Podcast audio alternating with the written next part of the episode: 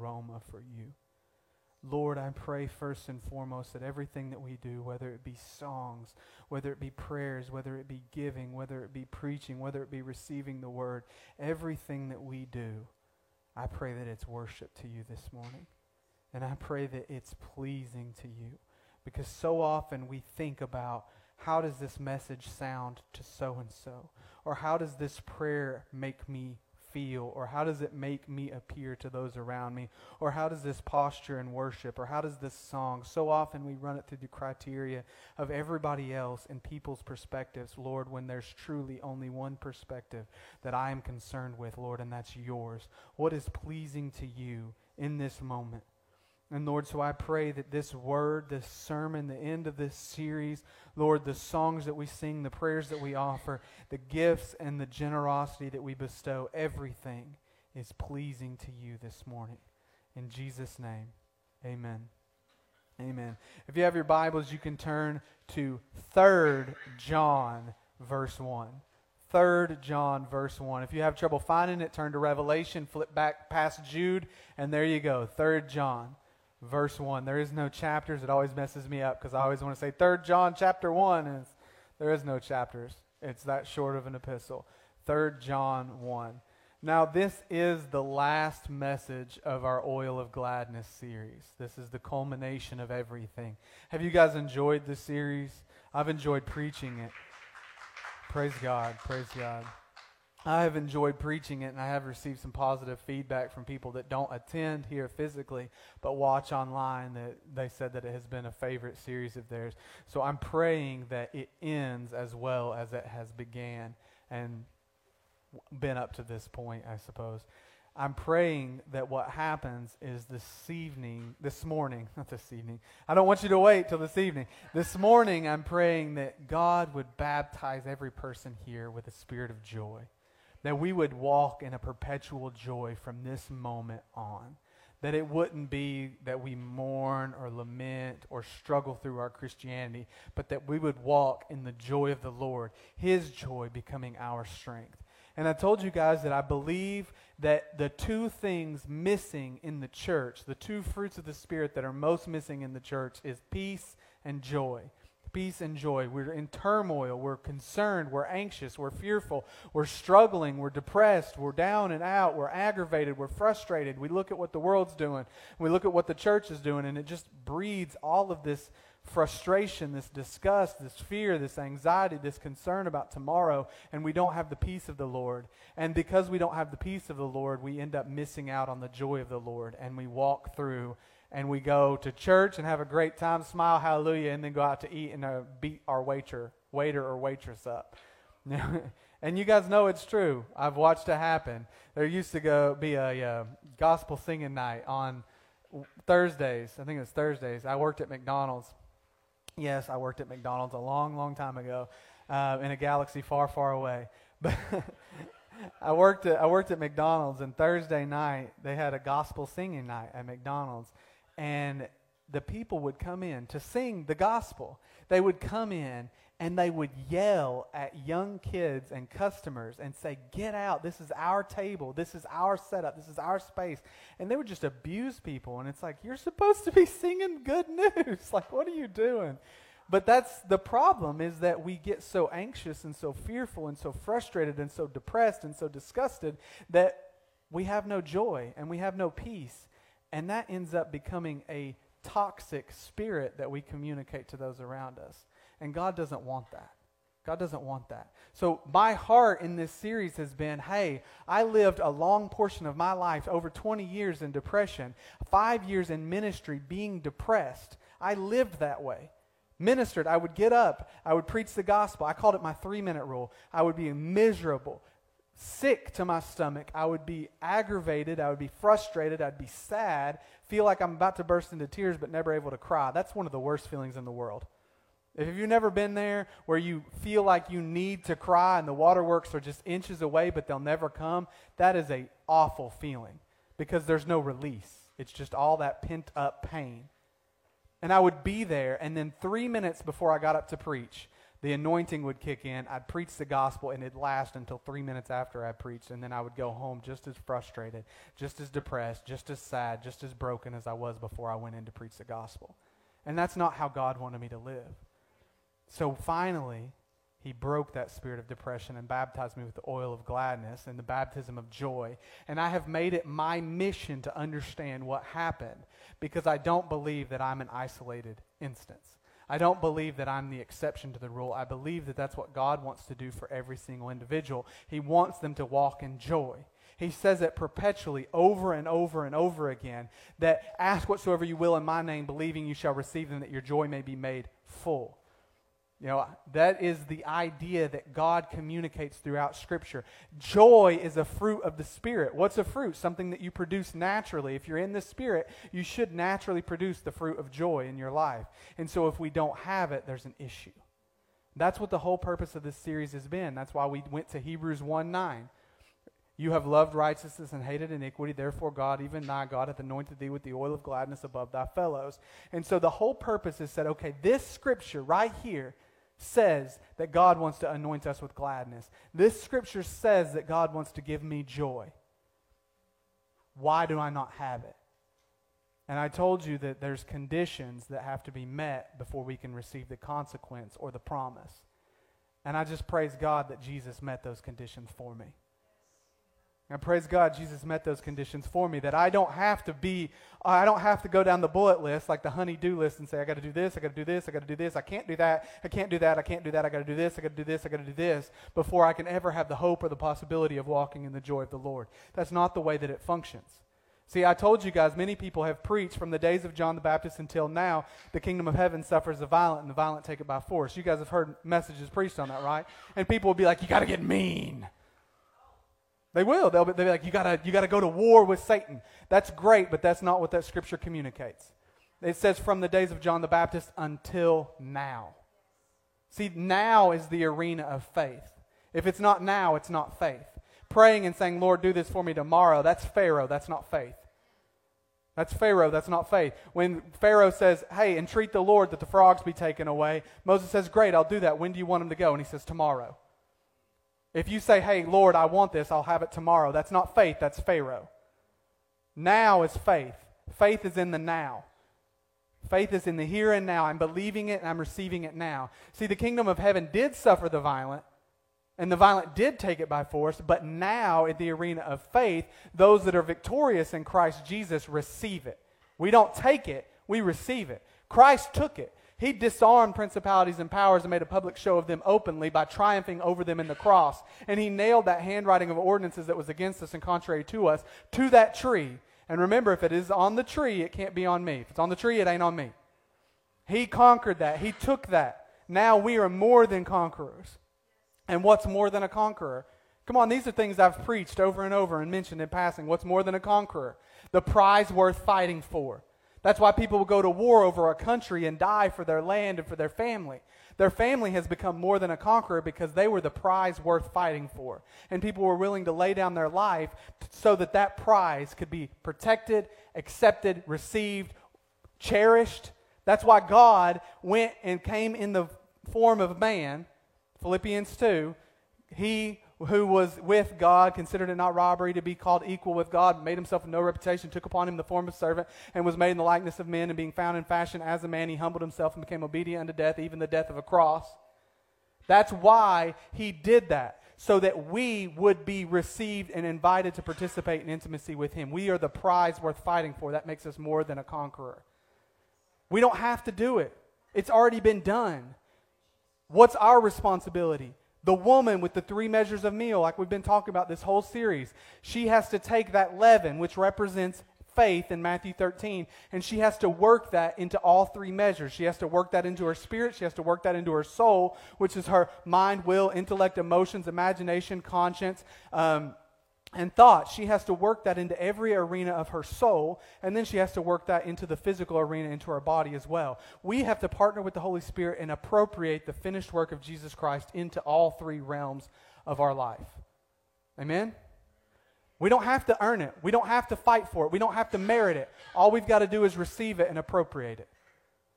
All we've got to do is receive it and appropriate it. So I've given you guys some points of things that have been accomplished that we need to receive and appropriate throughout this series. The first one, does anybody remember what it was? Where are my note takers at? Remember, note taking is the Anglo Saxon amen. White people in church don't want to say amen. They don't want to shout. We don't want to jump up and down. So if you take notes, that's your amen. identity. There we go. I heard it. The first point is identity, knowing who you are in Christ knowing that you are righteous by faith, the gift of righteousness. It is a gift, it's a free gift accomplished by Christ and then given to us freely. That we don't have to earn it, we don't have to merit it. All we have to do is believe and receive. You believe in your heart that Christ, God raised Christ from the dead and confess with your mouth that Christ is Lord, and you shall be saved. For with the heart man believes unto righteousness, and with the mouth confession is made unto salvation. That's Romans 10 9 and 10. You believe, you receive. You receive the righteousness of God by faith in Christ Jesus. You are made righteous or right standing with God by faith, not by works. You don't earn your salvation. We've preached that wrong. And half the time we preach that right and say, yeah, you receive salvation by faith, but then we get over until you keep it by works. If you, the moment you sin, you lose your salvation. That's what we've taught. We treat it like our keys, and I've done this before, where, oh, this is my salvation. I'm walking along. Hey, I'm saved. Oh, I sinned.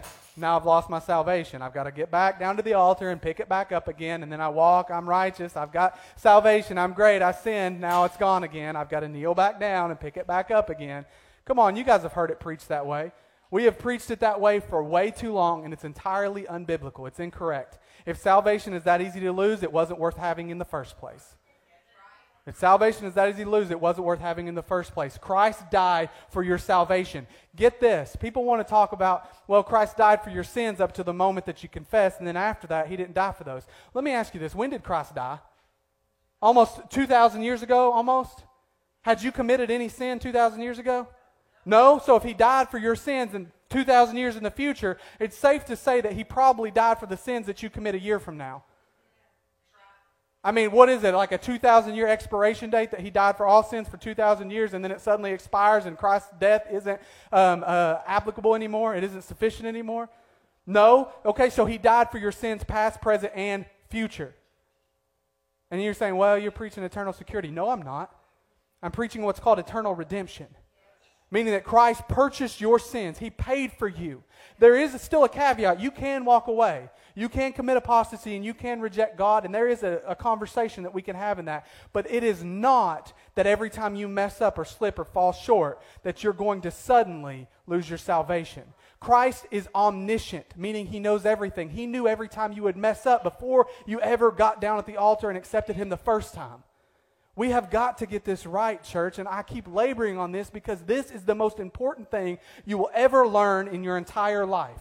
You are righteous by faith, and you stay righteous by faith, not by works. Paul deals with this in Galatians 3. He says, Oh, foolish Galatians. Oh, foolish Galatians. And I always tell people you have to understand the level of intensity that the apostle is demonstrating here because Jesus in the Sermon on the Mount says, if you call someone a fool, you're in danger of hellfire. But Paul is here using the word foolish. So it must be something strenuous enough and big enough to where he would risk that to illustrate a point. He says this, oh, foolish Galatians. Who has bewitched you? Who has brainwashed you? Who has led you away from the truth? That you should stray from the truth.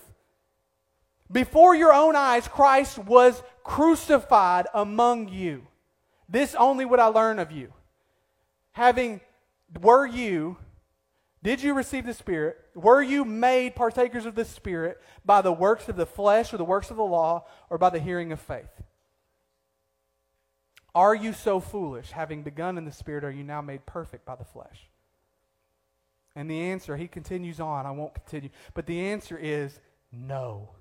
If you are began in the Spirit, you have begun in the Spirit, the work has begun in the Spirit, it can only be brought to completion in the Spirit. You are made righteous by faith, you are kept righteous by faith, not by works. Righteous people are righteous because God has done a transforming work in them, and then they do righteous things. You can never become righteous by doing external works. That's like trying to tape oranges on an apple tree. You will never be made righteous by just doing righteous things. Amen?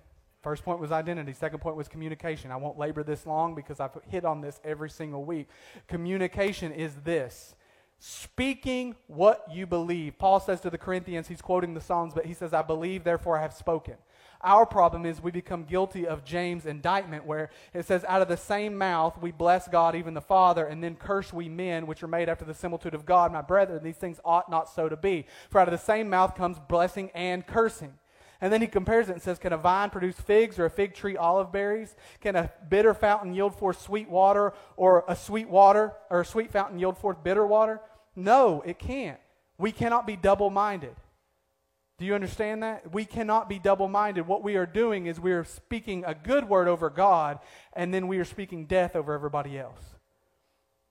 And the Bible tells us expressly that we are supposed to speak life, and we are supposed to speak that which is not as though it already was. We are supposed to speak death and life, but it's Christ's death and Christ's life. And that if we do that, then we will eat the fruit of it. Our communication matters. And these things have created barriers between us and entering into perpetual joy. We can't enter into joy because we don't know who we are in Christ. We can't enter into joy because every time we're on the verge of entering into joy, we start cursing ourselves and speaking death over ourselves. We start speaking all these negative things. How can you walk in joy? Um, excuse me. How can you walk in joy when every two seconds you're saying, I'm worthless? I don't know about you, but when somebody says I'm worthless, my immediate thought is not to be happy go lucky. Like it's like, wait a second, what? Someone, sa- uh, someone says, you know, you're broke, you're busted, you're disgusted, you're no good, you'll never amount to anything. You know, I, you guys know what people have said over you. Cindy Lou Who said you had big ears in the third grade, and now every time you look in the mirror, you're like, no, I don't.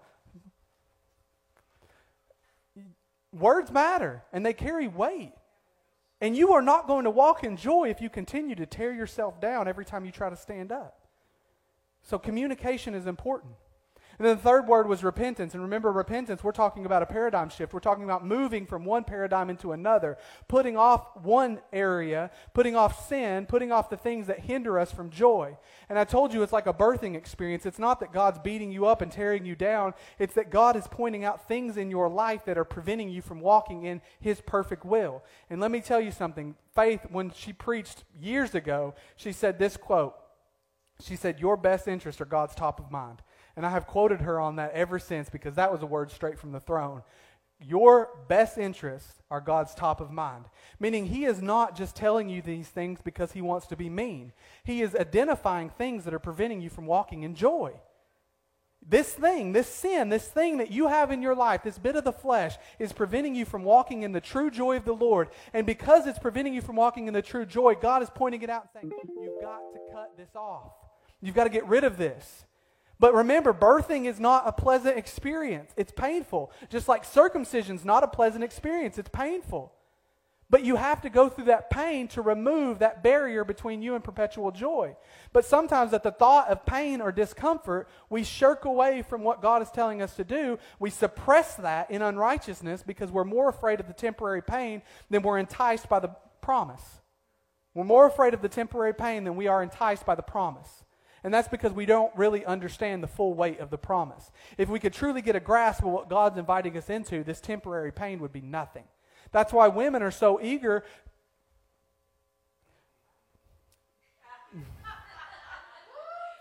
That's why some women are so eager to start a family, even though they know that there is going to be an unpleasant period of childbirth, labor, all of that, they know. No one ever enters into that. In my opinion, no one ever enters into that and says, oh, this is going to be pleasant. Like everybody knows pregnancy looks uncomfortable. You're going to move from walking to waddling, and then you're going to go through labor. Like that does not look or sound like a pleasant experience. But the thought of holding a child isn't a big enough enticement to say, I can endure nine, ten months of this so that I can have a forever of this. If we truly understood the weight of the promise and the joy that God is inviting us into, we would never worry about the temporary pain of repentance. We wouldn't. We would know this might suck a little bit, but when I get through it, I'm going to walk in something worthy of that pain. That's why Paul says, I don't even count these temporary, momentary, fleeting afflictions worthy of comparison for that eternal weight of glory I'm going to receive because of it. And now you got to think when Paul wrote this, 2 Corinthians, when Paul wrote this, he had already been a day and the night at the deep, meaning that he was holding onto a piece of shipwreck for 24 hours. Like, is the shark going to get me? Like, he had already been on the verge of starvation, on the verge of freezing to death. He had been beaten with 30 or 40 stripes, save one, 39 stripes multiple times. He had been stoned and left for dead. All of this had happened, and he's saying these temporary, these fleeting, these minimal afflictions. And I'm like, who the heck are you kidding? Minimal afflictions. Like you went through it, brother. This is like you need therapy to get through this.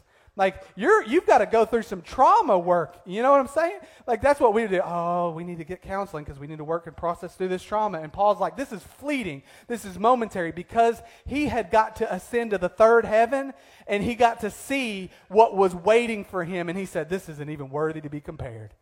I'm willing to go through the temporary discomfort to get a hold of this promise. And that's the perspective that we have to maintain to truly appreciate what repentance is accomplishing in our life. And then we move from that into sanctification, which is cultivating the faith inside us, developing a deeper intimacy with the Father.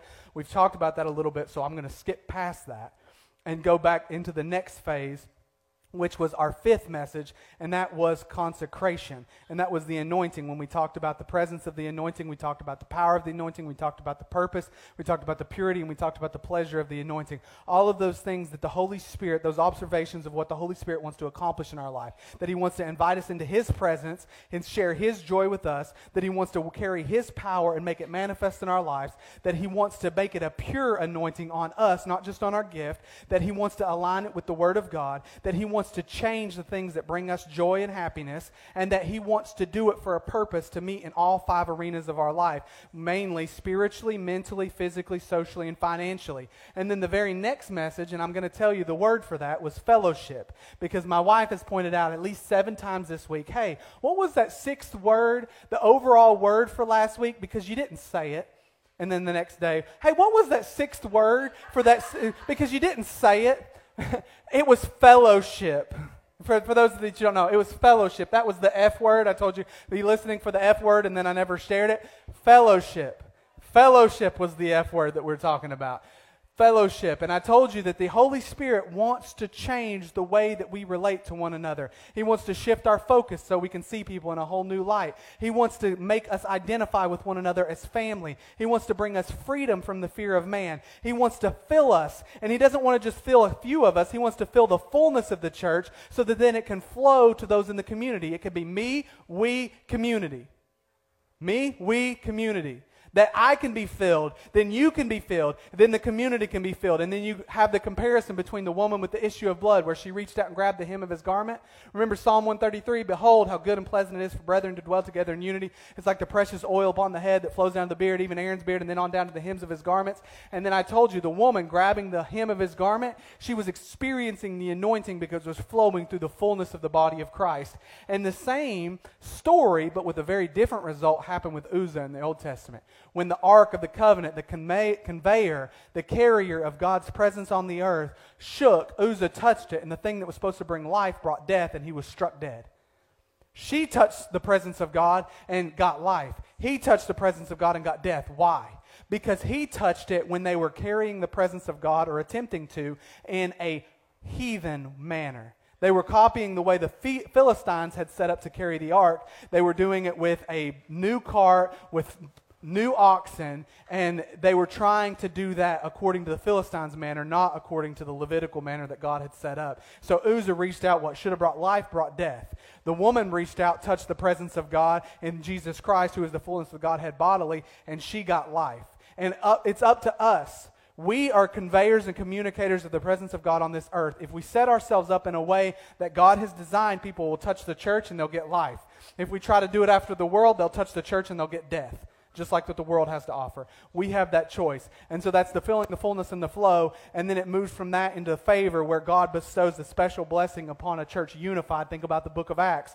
They were all gathered together in an open room in one mind and one accord. And then they heard a sound from heaven as a rushing mighty wind. And then tongues of fire set upon each of them. The power of the Holy Spirit manifested for the first time in the new covenant upon a unified church. And then God leads that on into forever. It's not just a temporary blessing, it's a perpetual blessing. And that brings us to where we're at today. We good? Everybody tracking with that? All right, where we're at today is 3 John, verse 1. 3 John, verse 1. The elder, to the beloved Gaius, whom I love in truth. Beloved, I pray that in all things you may prosper and be in health, even as thy soul prospers. I heard or I rejoiced greatly when brethren came in and testified of the truth that is in you, even as you walk according to truth. Beloved, I have no greater joy than to hear my children walk in truth. That's beautiful. That is beautiful. And this is one of my favorite sections of Scripture, particularly verse 2. You can go back to verse 2. This is one of my favorite verses in the Bible. Beloved, I wish above all things that thou mayest prosper and be in health, even as thy soul prospers. Now, I want, I want to tell you guys some, some things.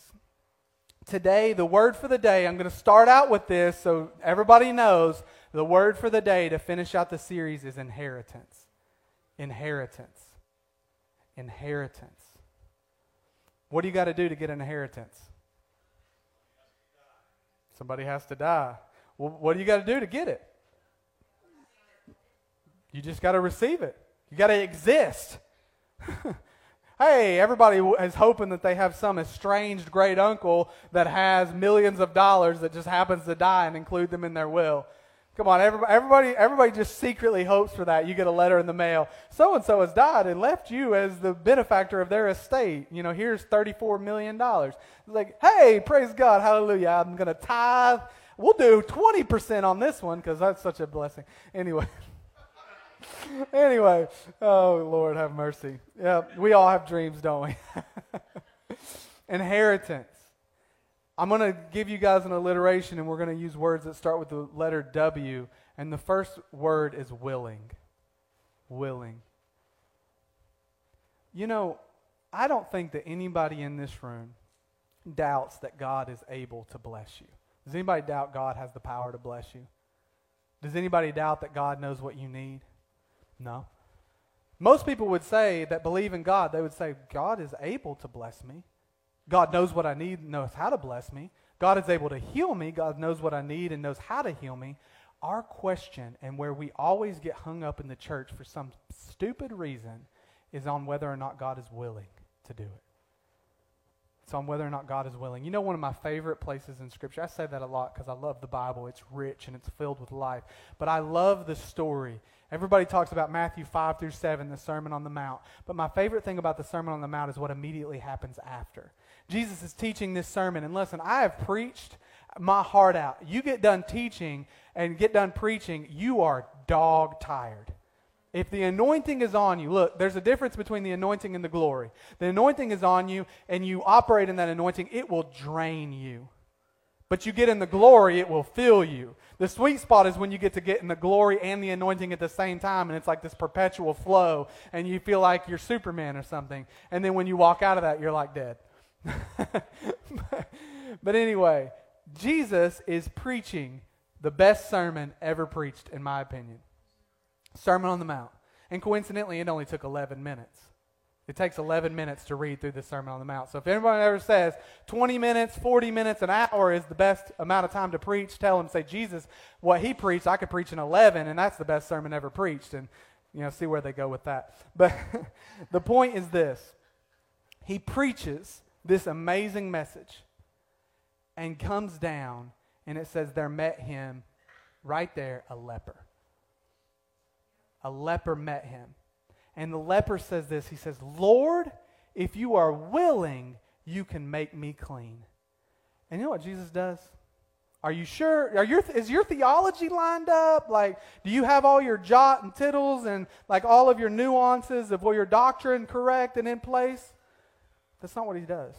Jesus reaches out, touches him, and says, I am willing, be clean. See, Jesus goes overboard. And when I say that, he goes overboard because what people believe, and this is an indictment against us, what we believe is if somebody has the flu, we're like, they're contagious. Somebody has COVID, six foot, six foot, don't breathe on me. Where your mask at? Where your mask at? Come on.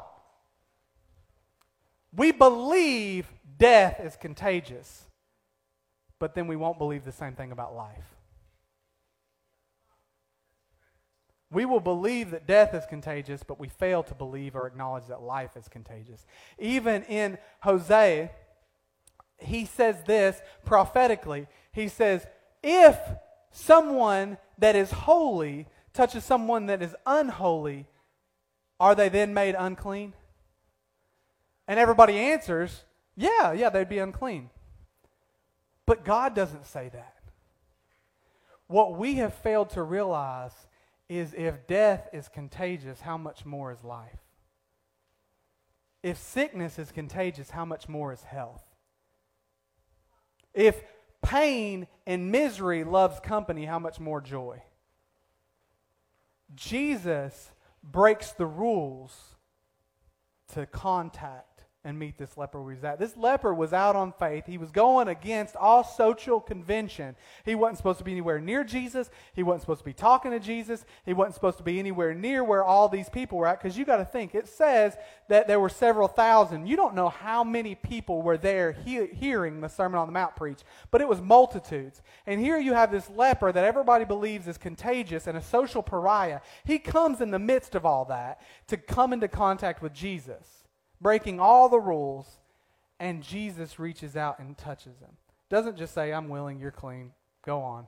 But he comes into contact with where he's at because Jesus has an understanding that his virtue, because when the woman of issue of blood touches him, Jesus turns around because he felt that power or virtue had went out of him to heal this woman.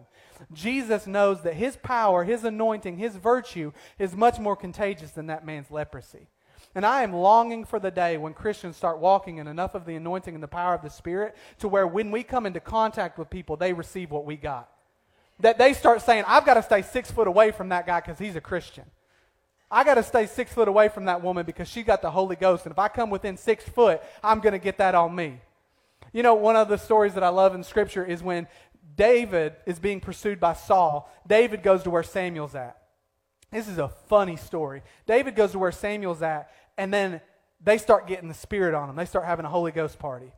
And so Saul sends some messengers to go get David. Well, guess what? They fall on the ground of the power of Spirit, start prophesying which I believe is the Old Testament version of speaking in tongues. I don't believe they were saying, the Lord is coming back on this day or this. No, I believe that when it says they were prophesying, they were speaking in tongues in the Old Testament. That they fall on the ground and they start flopping like fish and carry on having a Holy Ghost party. So Saul sends more. They do the same thing. So Saul comes himself and is like, no, I'm going to get David because I know where he's at. He walks up in the church house, metaphorically, walks into the church house and falls out in the spirit. The man he wants to kill is feet away from him, but he is so overwhelmed by the power of God in that spirit that even though he walked in with murderous intent, he gets overwhelmed by the Spirit and starts flopping on the ground and prophesying so that it becomes a proverb is Saul among the sons of the prophets.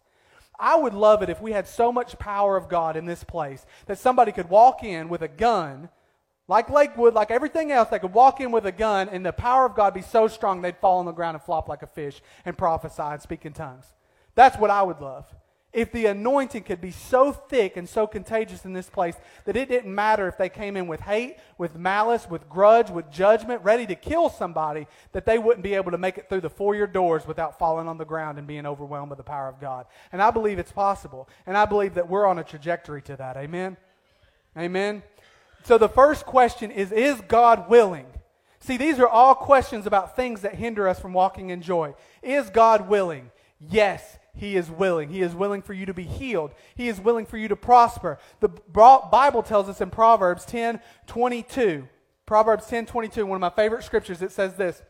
It says, yeah, laugh at me. I say everything. My favorite scripture. Proverbs 10 22, it says, The blessing of the Lord, it makes rich, but he adds no sorrow with it. The blessing of the Lord, it makes rich, and he adds no sorrow with it. Is God willing God is willing to touch you in your spirit, in your soul, in your body, in your relationships, and in your finances. He is willing. And what we do is, you guys remember the parable of talents? The last one, Jesus, uh, there's two accounts. There's the 10, the 5, and the 1, and then there's the 5, the 2, and the 1. But if you read in the context, he gave it to 10 different people. Gave one 10, gave one 9, gave one 8, one 7, one 6, one 5, one 4, one 3, one 2, one 1. Right? And then they just give different accounts according to their personality and the inspiration of the Spirit. Well, the one that has t- uh, 10 gets interest, has 10. The one that has 5 gets interest, has 5 more. But the one that receives one talent buries it. And when he comes to receive count, when the master comes to receive account of the stewards, the one that has one, he says this He says, I knew that you were a hard man, that you reaped where you did not sow. And he begins to go into this explanation of how he knew that his master was a difficult person. And so, guess what happens? The one talent he has is taken away, given to the one that has ten, and he is sent into punishment because he had a misconception of who God was, of who his master was.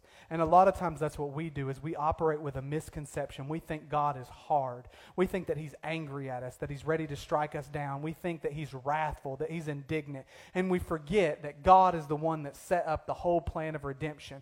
God the Father is not mad at us. He's not disgusted. We're not barely tolerable and Christ Jesus jumps in the way and makes us halfway acceptable to God. No, he loves us and he delights in us and he treasures us and we are a jewel and a diadem in his sight. And he wants to have intimacy with us. And he invites us into that. But if we choose to live our life thinking of him as a judge and someone that's filled with wrath, we are never going to participate in covenant or in intimacy. And then we are going to be treated according to the way that we view God under the law. And it's going to end in our eternal punishment or perdition.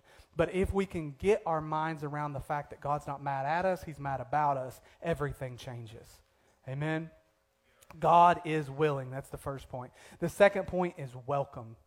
And no, I'm not going to sing Maui, you know, killed a Neil, planted his guts, buried, planted a tree, now you got coconuts. I'm not going to do that. You guys know what that's from? Moana. Anyway, I got a daughter that's six years old, okay? Like, you're going to have to bear with me, all right? You're welcome. Like, anyway. anyway, the point is this you are welcomed. Welcomed. See, many of us treat Christianity as like we're just barely skirting in. You know how many times I've heard people say, I don't care as long as I get to be a door holder in the kingdom.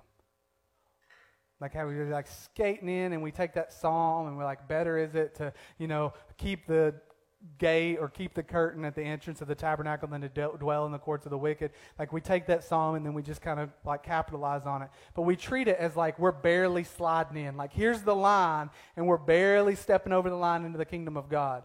And we treat it like we're we're invited but we're not really sure that we are deserving of the invite. You guys ever been to a party or a fancy shindig where you're like, I don't know why I was invited to this? So you kind of like sneak in and sit in the back, you know, and try to be as inconspicuous as possible. You guys know what I'm talking about?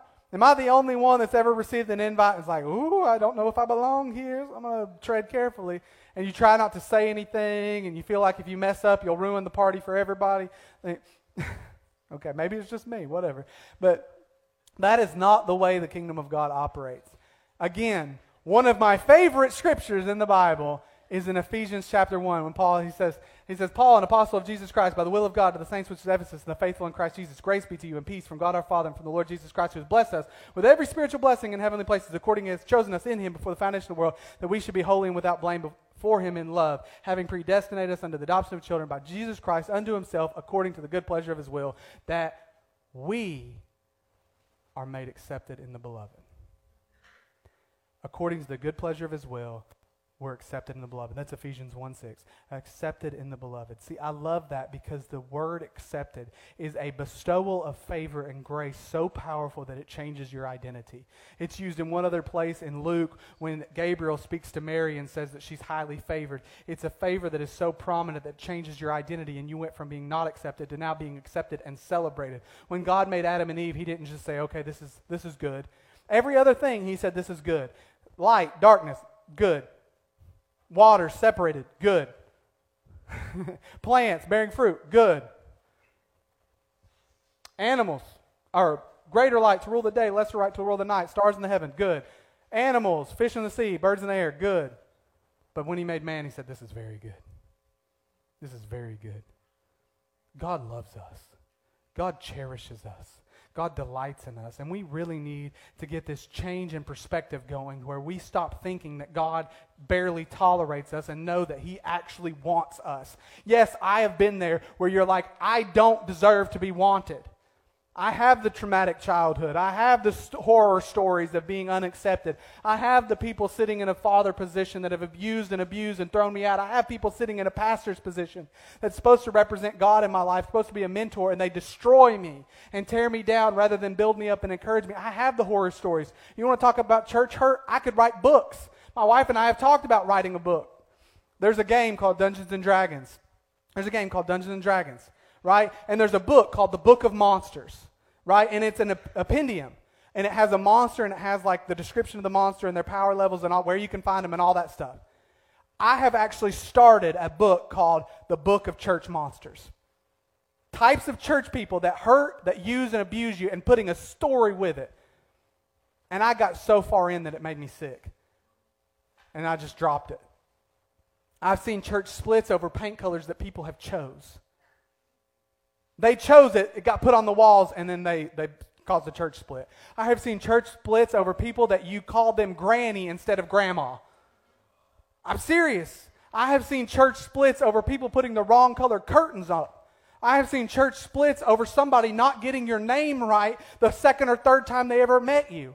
I have seen church splits over somebody, you going through a situation and stepping down from a ministry. They put somebody else because they don't want the ministry to fall apart, and then you cause a huge dr- drama situation. I have seen church splits over somebody saying, God told me to put this person as assistant pastor, and you wanted it, and now there's a church. I have seen all of this horrid stuff happen in churches. I've seen all of it. And what we do is we take all those situations from our family from our friends, from ministers, from mentors, from church situations, and then we ascribe all of that horror onto God and say this must be who He is. It's not. That's more of a description of who Satan is. It's not God. God welcomes you and bestows such a favor on you that it transforms the very nature of your identity. He wants you with Him. He wants you with Him. If I can't get you to understand anything else, understand that you are welcome in the kingdom of God as a blessed and highly favored individual. Amen? The next point, and this is where some people get in a little tizzy wealthy. Wealthy. Let me say it again. Wealthy. Look, you start talking about finances and people get their, their panties in a wad. Am I allowed to say that behind the pulpit? I'm going to. Like, I'm serious. oh, Lord. I just read a certain congregate's mind. oh, Lord. I'm sorry. kind of. Lord, Lord, you start talking about money, you start talking about finances, and people get all up in a tizzy. And it's like some people believe, oh, money. You don't talk about religion, politics, and money around people.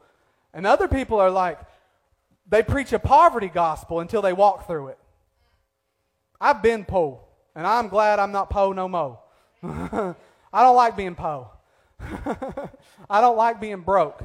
I don't like not having enough to pay my bills. I don't like not having enough to feed my kids.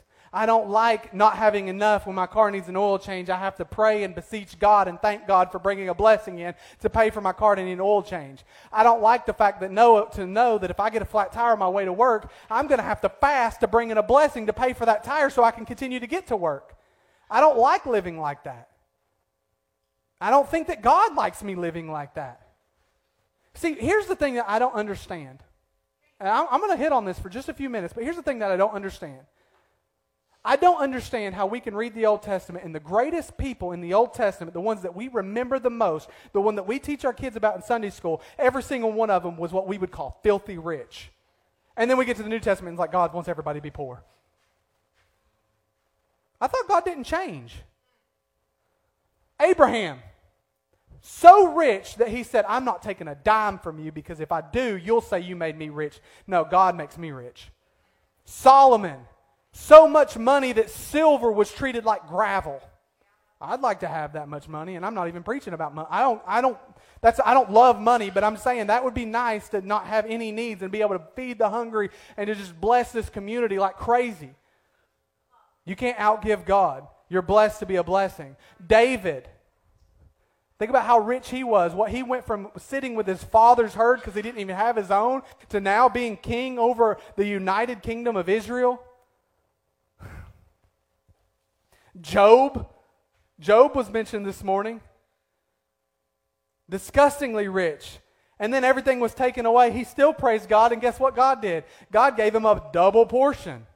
What about Joseph being exalted to such a place that there is only one person in the entire world above him, and it was Pharaoh? And Pharaoh didn't even know what he had because it was all in Joseph's account.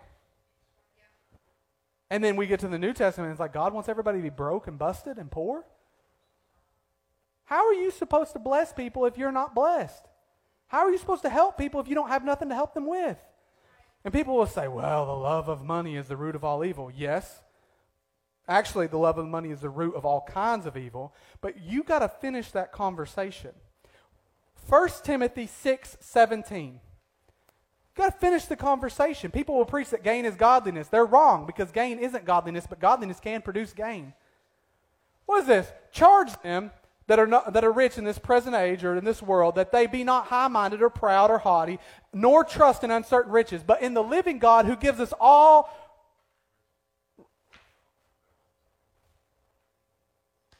Wait, charge them that are rich to understand that God is the one that gives them that rich, those riches to enjoy. You got to finish the conversation. I hate when people pull verses out of context and throw them left and right and say, well, God, money is evil. No. The love of money, exalting money above God. And then they'll throw this at me. And this is a serious conversation. This is a serious conversation. Is it difficult for a rich man to get into heaven? Yes, absolutely. It's difficult for a rich man to get into heaven. It's easier for a camel to pass through the eye of a needle than a rich man to get into heaven, right? Right? Is it difficult for you to get in heaven? Let me tell you something. It's difficult for everybody to get in heaven. It's impossible. What people don't realize is the conversation was about a rich young ruler who came to Jesus and said, Good teacher, what must I do to get into heaven? And Jesus says, Why do you call me good? There's none good but God. And see, what people don't understand is this teaching, and I'm going to hit this for a second, is that when Jesus says, Why do you call me good? There's none good but God. What he's not saying is he's not saying I'm not good. Because I've heard people preach that, and I'm like, That's stupid. What he's saying is if you're going to call me good, you're going to have to take the next step and call me God. Because there's no such thing as a good teacher. There's a good God, and everybody else falls short. So if you're going to call me good, you have to take the next step. That's what Jesus is communicating. And then he says, the rich young ruler says, What must I do to inherit eternal life? And Jesus says, Keep the commandments. And he says, I've kept all these. He was lying, he hadn't. Everyone sinned and fallen short of the glory of God, but he said he had. And Jesus said, Okay, well, one thing you lack. Sell all that you have, give it to the poor, and come and follow me. And the, the rich young man, what, what's he do? He walks away because he had great possessions. See, he exalted his money above God. That's why Jesus said, Why do you call me good? There's none good but God. What Jesus is doing immediately from the start is saying, You're either going to have me as God or you're going to have your wealth as God. And so he works him down through the process to where he has to make a choice. You have to either choose your wealth or you have to choose me.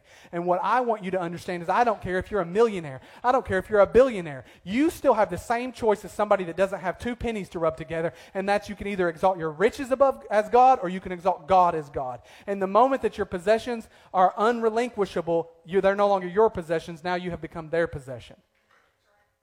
Mo- when money becomes your God, you've missed it. But if you can have millions and still know God gives it to you richly to enjoy and you use those appropriately, bless God for you. I'll be your best friend.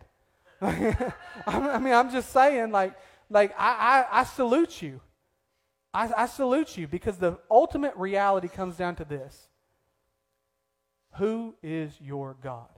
If God is your God, it's okay if he blesses you financially. He says that he would. The Proverbs 10 22, you know, he gives us the blessing of the Lord, it makes rich, and he adds no sorrow to it. Proverbs 11 25 continues that, and he says, He, the generous soul, shall be made rich. He that waters shall himself be watered. You can see this circulating throughout Scripture that God does bless financially, and he has a lot to say about finances. However, when we get so preoccupied in that, that's when we get into trouble. So, money is not the issue, the issue is the heart. But let me tell you something. If you're all the time struggling financially, it becomes difficult to know and to have joy. When you're so stressed and so caught up in making your ends meet, it's hard to walk in joy in that spot. It is. It's hard when you don't have money to buy food, it's hard to walk in joy. I'm not saying it's impossible, but it's hard. But when you hand all that to God, you hand all that to God, it becomes a whole lot easier. Whether the money's there or not, because you realize He is Jehovah Jireh, the Lord that provides. Amen? So, God is willing, you are welcomed, you are wealthy. And the next point is well. I pray that in all things you may prosper and be in health the next point is well. God wants to touch your body. He that raised Jesus Christ from the dead shall, with that same spirit, or the same spirit that raised Jesus Christ from the dead, dwells in your body. And if he, with that same spirit, shall also quicken your mortal body. I butchered that verse. I apologize. But the same spirit that raised Jesus Christ dwells in you, and he shall also, with that same spirit, quicken your mortal body, your physical body. There is healing in the atonement. He was pierced for our transgressions, bruised for our iniquities. The chastisement of our peace was upon him. Stripes we were healed uh, he who himself bore our sins in his own body on the tree that we might live under righteousness, be dead unto sin and live unto righteousness, who with whom stripes we are healed. There is plenty of healing in the te- New Testament and in the Old Testament. Both have a testimony of healing. Um, Psalms 105, 37. Psalms 105, 37 says this It says, He brought them out with silver and gold, and there was not one feeble among His tribes. There is a covenant of healing that has always existed and always been present with God. He is Jehovah Rapha, the Lord our healer. You are well. When you say that you are sick, you are putting yourself in disagreement with God. When you say that you are poor, you are putting yourself at disagreement with God. When you are saying you are unworthy or unlovable, you are putting yourself in disagreement with God, and that is not a good place to be. It's not a good place to be. Moving from there, because we've talked about healing quite a bit, moving to the next point whole. W H O L E, not hole in the ground, whole, complete. Shama, or shalom, I'm sorry, not present. Shalom, peace. Nothing missing, nothing broken. You are whole. Even as your soul prospers, I pray above all things that you prosper and be in health, even as your soul prospers. Your soul is your mind, your will, your intellect, your emotions, your imagination, your conscience, and your thoughts. All of those arenas, that's your soul the mental sphere. And God wants you to be whole. A lot of times, one of the biggest barriers to us walking in the joy of the Lord is anxiety. Anxiety, depression, turmoil, rage, fear, sadness, frustration, disgust, contempt, the list goes on. But our emotions become one of the biggest barriers between us and walking in the wholeness that God wants us to walk in. And part of the problem is that we forget that God doesn't want you to carry that burden. Have you ever tried to carry something you aren't strong enough to carry? You know, you think about like throwing your back out, like, oh. you know, the 40 trips I made up and down the stairs because Frank abandoned me on moving the chairs. I'm kidding. I'm kidding. I'm kidding. I love you. I love you. I'm kidding. I'm kidding. He was going to do it. I just beat him to the punch. But, but anyway, I had to have a humble brag. I mean, I'm sorry. Love. oh, Lord, have mercy. oh, Lord. Lord. But you know, you, you like pull a muscle or you throw your back out and you're sore and you're hurting because you're not strong enough to carry that. Let me tell you something. Your fear and your anxiety is a burden that you are not strong enough to carry. God does not give us the spirit of fear, but a power, love, and a sound mind. And it tells us this. My favorite passage to talk to somebody about when they're struggling in the realm of their mind is Philippians 4. When it says this, it says, In nothing be anxious. Nothing. Nothing, no thing. In no arena of your life is it okay for you to be anxious. But in everything, with prayer and supplication, with thanksgiving, let your requests be made known unto God. And the peace of God that passes all understanding shall keep your hearts and minds in Jesus Christ. And he says, finally, like a continuation, like this is a good point. The peace of God that passes all understanding will keep your hearts and your minds in Christ Jesus. Finally, let's capitalize on that point. Whatsoever things are true, whatsoever things are honest, whatsoever things are pure, whatsoever things are lovely, whatsoever things are a good report, if there be any praise, if there be any virtue, think on these things. Or modern translations would say meditate. Continually think on these things. Run everything through this filter. Meditate on these things, those things that you have learned and or heard and seen in me, that you have been taught and received of me, do, and the God of peace shall be with you. That's fantastic. That's fantastic. See, what we don't realize is Paul is writing to a scared and anxious church. And I'll teach on this at a greater length in another time. Paul is writing to the Philippian church, and if you carry that through and you do a study on it, they were fearful and they were anxious. He had already received one report of their fear and their anxiety, and he was answering them back with joy, with the joy of the Lord.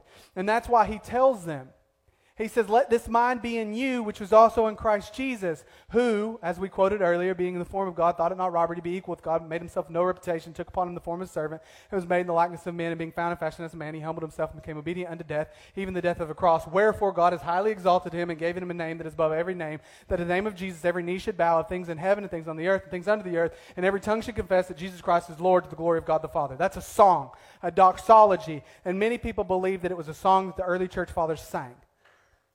That song he inserts, Let this mind be in you, which was also in Christ Jesus, and then the doxology. That same epistle he carries over two chapters later and says, Be anxious for nothing. He is capitalizing on this, saying, Let this mind be in you, the mind of humility, the mind of service, the mind of obedience, because what happens is Christ is exalted above everything. Christ is exalted above everything. And in his exaltation, we can now trust that everything that has a name, which is everything, anything, is underneath the lordship of Jesus Christ. He is over all things. So therefore, we do not have to be fearful or anxious. We can commit ourselves wholly and completely, entirely unto Him, and His peace, that nothing missing, nothing broken, will keep our hearts and our minds in Him. And here's how we appropriate that by meditating on whatever is true, Jesus is the truth on whatever is pure, whatever is honest, whatever is lovely. And the list goes on, and you can compare each one of those as a manifestation or a description or an attribute of Jesus himself. And the word good report literally is what we get the gospel. If anything is of good report, it, the gospel.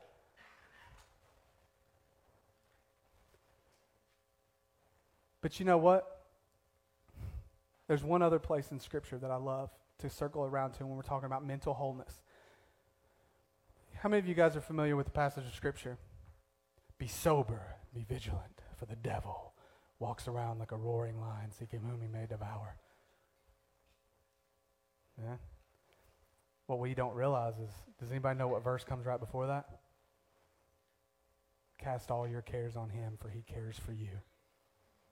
See, the devil is seeking those that have not cast their cares on God because they're carrying a burden that's unfair for them to carry. Have you ever been r- holding something heavy and tried to run? like you're holding something heavy and you try like pick up the pulpit and try to run with it. it makes it a whole lot harder to run. you ever, Mike? You ever carried somebody out of a burning building? Is it easier to run with somebody or without somebody?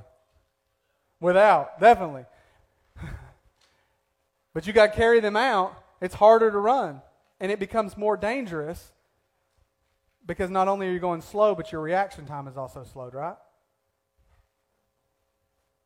The devil can catch you a whole lot easier if you're carrying a burden you're not meant to carry. If you're carrying fear, if you're carrying anxiety, if you're carrying stress, if you're carrying turmoil, if you're carrying um, depression, if you're carrying sadness, you're carrying disgust, you're carrying frustration, you're broken in your, the realm of your mind, you are not fast enough to outrun that lion, which is Satan. And so you cannot be sober of a sound mind and vigilant because you're too distracted with anxiety and fear and depression, and the list goes on. God wants you whole. And He's made a way for us to do that. If you are struggling with anxiety, read Philippians 4, particularly verses 8 and 9, until it makes you sick. Memorize them, quote them. Because that's how you're going to process through this. And I've told you guys before, my wife and I end the, every night the exact same way. We first get everything, every weight off of our chest. Is there anything you want to talk about that didn't go well today, that's on your mind, that's stressful, that's painful, that you need to process? We do that and we say, okay, now that that's been processed, what's three things that made you happy today? What's three ways you saw God at work in your life today? And then we conclude it by praying and giving a prayer of thanks for our life and for one another and it will begin to reset your mind so that as you go through the day, you'll see something. You'll be like, wow, that's one of my happies for the day. Or wow, that's a way I saw God working today. And it reprograms your life so that you're no longer stressed and dwelling on anxiety and torment, and Satan's devouring you, but you're actually existing in the mind of Christ. Amen? And the last point so God is willing, you are welcome into the kingdom, you are wealthy, you are well, you are whole and the last point is two and one. And it's simply this if you can get that and begin to walk it out, you will become a witness for those around you. If you walk it out, you will become a witness. Let me tell you something. You ever seen somebody that's just perpetually happy, everything going on in their life, and they're just overflowing with the joy of the Lord, and they're never sick, and they're never struggling, and they're never beat down, and they're never struggling financially, and everything just seems like it goes right for that person, and you're like, good Lord, what are they doing? Because I want to do that. The world thinks the exact same way. And when the world starts seeing that we are a covenant people that have the favor of God operating in our lives, they're going to want it a whole lot more. And we will become a witness, and people will start asking questions and coming in and trying to get what we've got. And then they're going to have that whole Saul experience coming in and having the anointing so thick that they fall down on the floor and flop like a fish. Amen?